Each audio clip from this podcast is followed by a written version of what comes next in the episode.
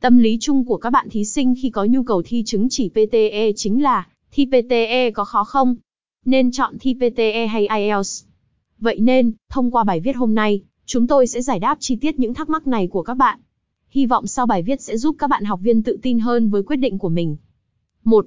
Contents 2. Đề thi PTE có bao nhiêu dạng? 3. Giải đáp mọi thắc mắc về thi PTE có khó không? 3.1 chứng chỉ tiếng Anh PTE được công nhận ở nước nào?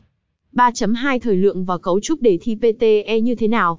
3.3 Cần có các kỹ năng nào trong đề thi PTE chuẩn? 3.4 Thi PTE trong bao lâu nhận được kết quả? 4. Thi PTE có dễ hơn IELTS? 5. Thí sinh nên thi PTE hay IELTS? 6. Thi PTE có khó hay không? 7. Những thông tin thú vị về kỳ thi PTE. 7.1 Chứng chỉ tiếng Anh PTE là gì? Thông tin cần biết về kỳ thi PTE. 7.2 Update bộ đề tủ PTE chuẩn xác và mới nhất hiện nay.